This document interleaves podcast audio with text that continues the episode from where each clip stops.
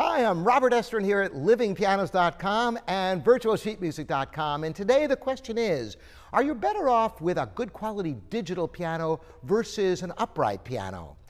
Well, there's a lot to be considered here. Digitals, after all, have consistency. They're always perfectly in tune. Plus, you can adjust the volume, even practice with headphones. You can connect to your computer for enhanced learning with music software programs. Plus, you can enjoy different sounds. You can have oftentimes different piano sounds, or even play some Baroque music on a harpsichord sound or an organ. So there's a lot of things you can do on a digital that you can't do in an upright. Well, what are the benefits of upright pianos?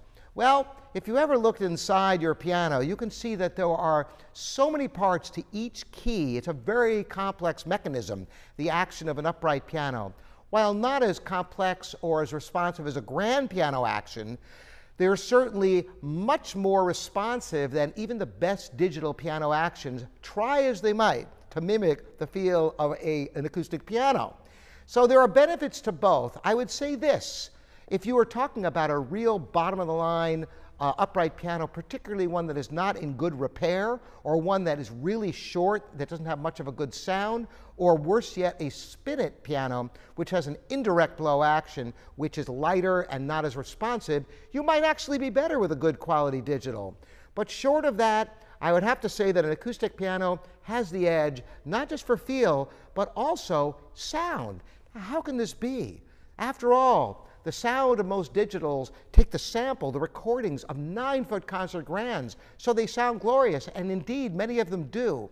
However, even if they do multi sampling, two, maybe even three recordings of each note at different velocity levels of how hard the keys are hit, on a real piano, there's an infinite level of expression.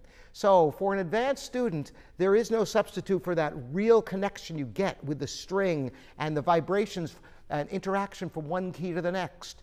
However, digitals keep getting better, and the best digitals take into account many aspects of the physical model of a real piano. So, as time goes on, this question becomes murky because a good quality digital compared to a lower line upright, you'd have to, you know, compare the actual two instruments to really make the determination which is better for you. Thanks so much for the questions. Again, I am Robert Estrin here at livingpianos.com and virtualsheetmusic.com.